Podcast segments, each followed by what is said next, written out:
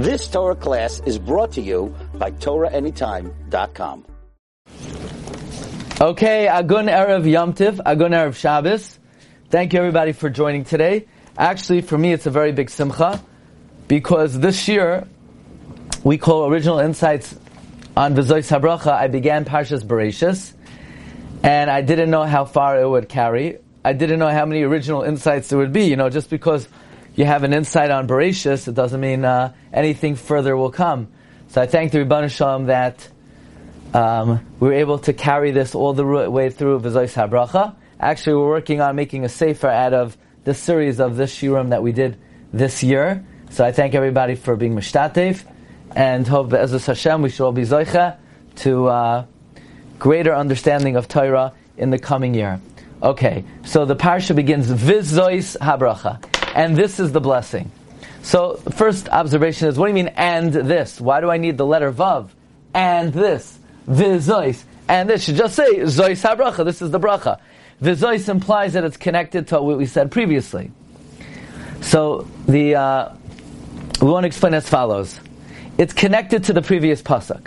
Previously it says, Hashem tells Moshe Rabbeinu, you could go up to the mountain, you'll see Eretz Yisrael, but don't go there, I'm going to give it to B'nai Yisrael. So just imagine a second. Moshe Rabbeinu is standing there with B'nai Yisrael. He goes up to the mountain, Hashem says, look! These guys are going to go in. You're not going to go in. How do you think you would feel, right? Imagine if you were in a situation where everyone is being given a benefit and you're being left out. Would you then have the generosity of spirit to turn around and bless these people? You might feel a certain tsaras ha'ayin, stinginess, to go turn around and then bless the people. But the Torah says, even though all of Klal Yisrael went into Eretz Yisrael, and Moshe Rabbeinu did not, Moshe Rabbeinu gave them a bracha, b'leiv of shalom, Vzos Habracha, and this is the bracha. He did not have any feelings of tsaros ha'ayim when he gave that bracha. So perhaps that's the reason why we had the letter Vav there, indicating that he was not at all stingy in the bracha that he gave. Then the pasuk says, Kol Kedoshav B'yadecha, all of his holy ones in his hand. It says Rashi, this refers to the souls of the Tzaddikim that are ganuz, that are deposited with HaKadosh Baruch Hu. The pasuk says, "Vzos Habracha asher beirach Moshe ish halakim al bnei Yisrael lifnei Moshe vayoymar Hashem misinai b'bzrach Moshe lama yavim asmur yish tasamik afchoy vevamim kol kedoshav biyadecha." So the question is, why all of a sudden, when Moshe Rabbeinu is giving a bracha, does he say, by the way, the souls of the tzaddikim are with Hashem? What does that have to do with anything? How does that fit into the context of what we're discussing? Moshe Rabbeinu is giving a Klal Yisrael bracha. Of what relevance is it that the souls of the tzaddikim are gonos with HaKadosh Baruch Hu? So we could say as follows. The pasuk previously says, Eish das lamai, that the Torah was written before HaKadosh Baruch Hu with black fire on white fire. So it means the Torah existed up in Shamayim, black fire on white fire. We could say when Hashem gives the Torah to Klal Yisrael, that Torah always retains its original state of being lefanav, being in Hashem's presence. Since originally when the Torah was written, it was written in Shamayim, with black fire on white fire, so those who are makabel the Torah, they always retain the original state of the Torah, that it's before HaKadosh Baruch Hu. So anyone who learns the Torah, he acquires the ability to always be in the hands of HaKadosh Baruch Hu, Ganos Itai. Because since the Torah was Kasuv Lefanav, Eish Chayra Agabe Eish Levana, therefore those who learn the Torah will always be before HaKadosh Baruch Hu. Then the pasuk says, Vehim Tuku L'Raglecha. They are implanted. They are pegged in. They are imprinted. They are pegged into his feet. Rashi says they are worthy of this because they implanted themselves into the bottom of the mountain. Rashi, the Tzipsei Chum says Tuku is a lashon of within, taich. You could say that there's an idea that when HaKadosh Baruch Hu married Klal Yisrael, he did so, the Baal HaTurim says, b'kesef, b'shtar, u'b'biyah. Baal HaTurim even says the word v'avoya, and I will come upon her, is gematria b'biyah.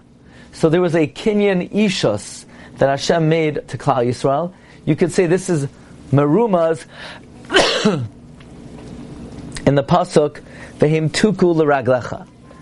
So we could say like this, Rabbi Isai, the pasuk says, Kol Kedosha Biyadecha, the souls of the righteous are always in the hands of Hashem. But why are they always in the hands of Hashem? Why are the souls of the righteous in Hashem's hands even after a person dies? The answer is, because Hashem married Klal Yisrael, and the responsibility of marriage is hane'ahavim b'chayehem uve'maisam le'nefradu. The responsibility continues even after one spouse departs. Mamela, since God married us, therefore He, so to speak, He's required for us to be in His domain forever and ever. Now the pasuk says, "Shema Hashem Kol Yehuda."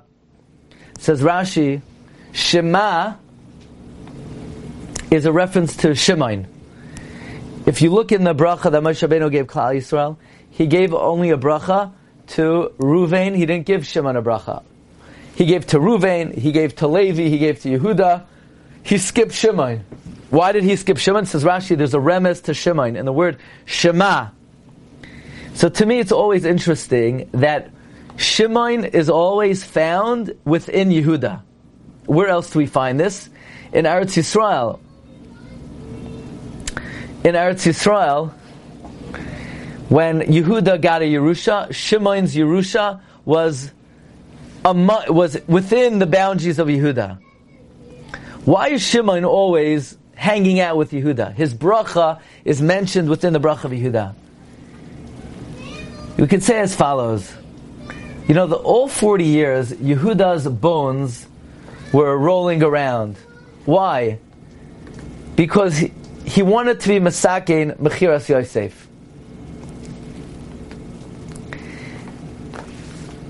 How did he want to be Mesakein Mechiras Yosef? He took upon him the responsibility. Let's say it as follows, Rabbi Isai. Let's say it like this. Why did the Shvatim sell Yosef? Who sold Yosef? Shimon. Why did Shimon? Why did he take the initiative to sell Yosef? He took the initiative to sell Yosef because he paskin Yosef was a moirid but Malchus Yehuda, and anyone who's moirid but Malchus should be thrown to the snakes and scorpions. So Shimon in selling Yosef was standing up for Malchus Yehuda.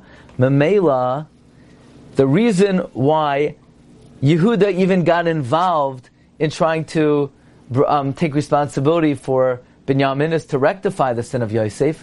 Therefore, we always find Shimon and Yehuda are hanging out together. Because Shimon was the one who wanted to protect the Malchus of Yehuda. Okay, let's move on.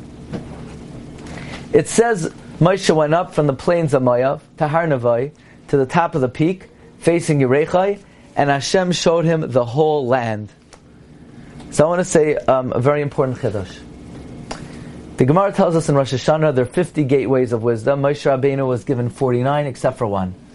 However, we have a tradition that on the last day of Moshe Rabbeinu's life, he was given the 50th level of wisdom. How do I know that? Says the Shla, Vayal Moshe me'arvos Moav. He went on up from the plains of Moav. Moav is 49.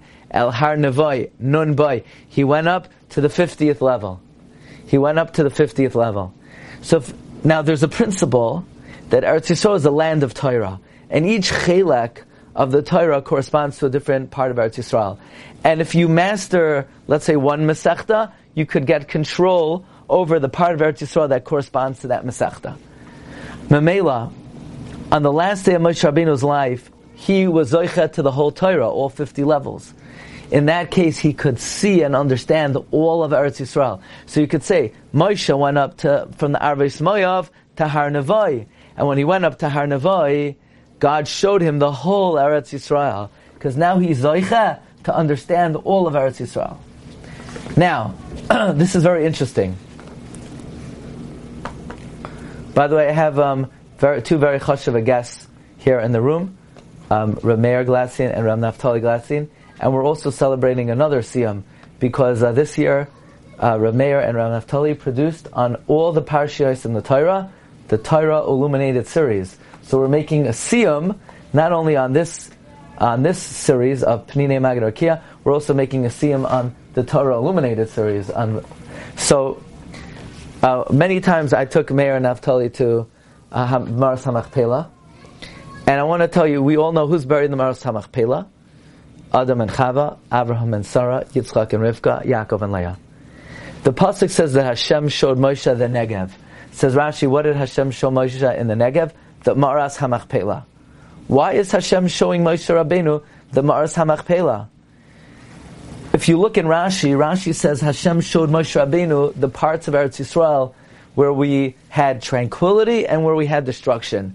But this is not a sightseeing tour. So why is Hashem showing Moshe Rabbeinu the Maaras Hamachpelah?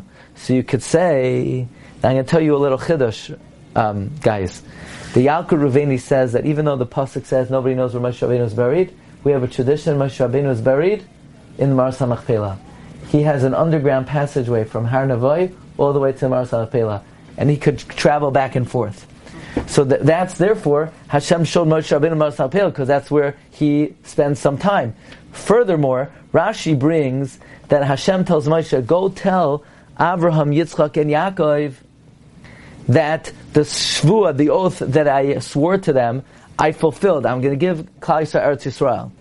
So if that's the case, how's Moshe Rabbeinu supposed to tell Avram, Yitzchak, and Yaakov that Hashem fulfilled their oath? So Hashem has to show Moshe where the avos are buried, so he could then go and tell Avram, Yitzchak, and Yaakov Hashem fulfilled his shvuah. Now, you know the lashon of the pasuk: "Vayikvar Oisai Bagai ba'Eretz Moav," and he buried him in the valley in the land of Moav, Mul Beis Fa'ar, opposite Beis Fa'ar. Nobody knew his burial until this day. Now to me it's very striking. It doesn't say nobody knew where he's buried. It says nobody knew his burial. You know what I think that means? Simply it means nobody understood. Not nobody knew where he's buried.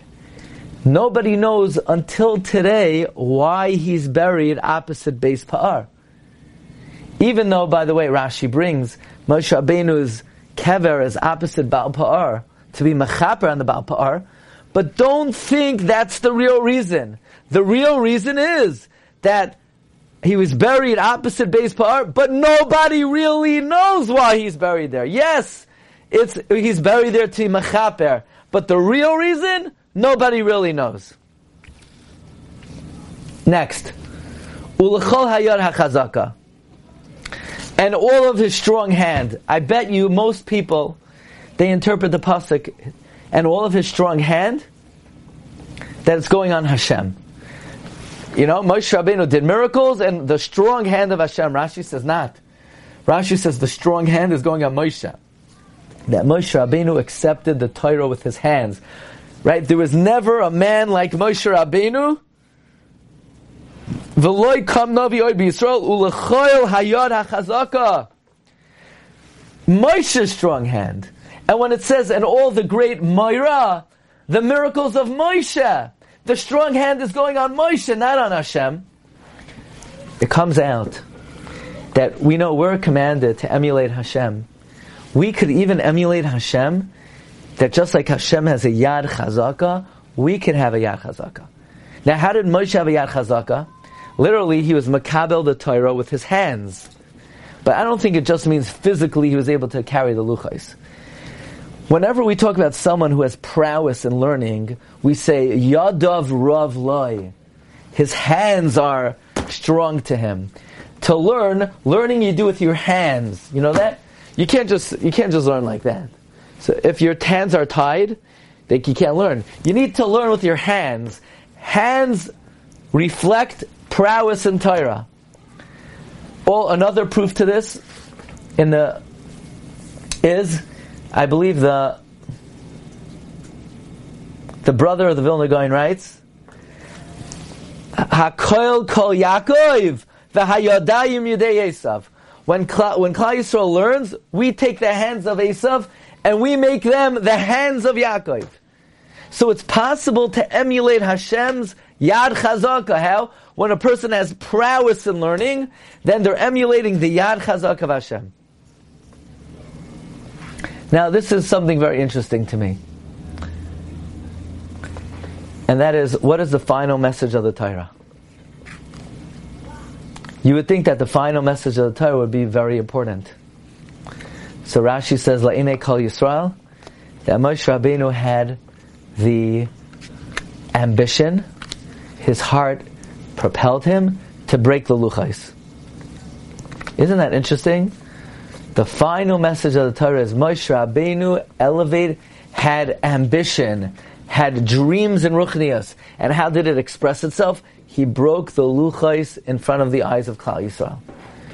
It sounds like, you know what the biggest lesson of the life of Moshe Rabbeinu is? Moshe Rabbeinu was the most humble man who ever lived. Nevertheless, even though he had such a lowly opinion of himself on a personal level, at the same time he had the dichotomy that his heart was brimming with so much ambition and so much she'ifa for greatness that he could literally take the whole Torah and smash it to smithereens.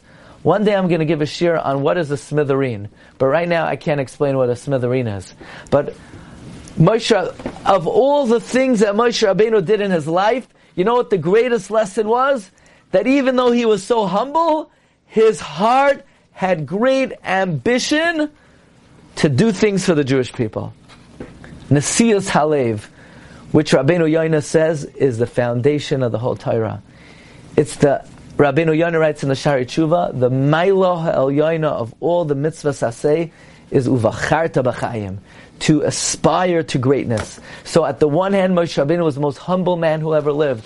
But on the other hand, he had such big dreams and aspirations to the point where he said that if Klal Yisrael is not observing the Torah, I have no choice but to shatter the Luchais.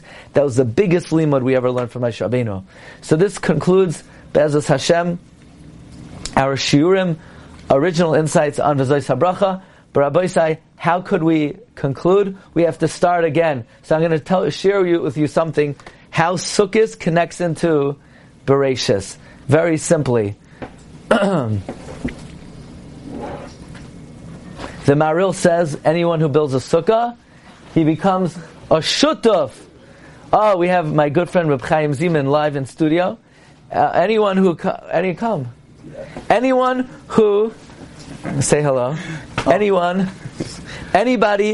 builds a sukkah, he becomes a partner with HaKadosh Baruch Hu in Masechta Bereishis.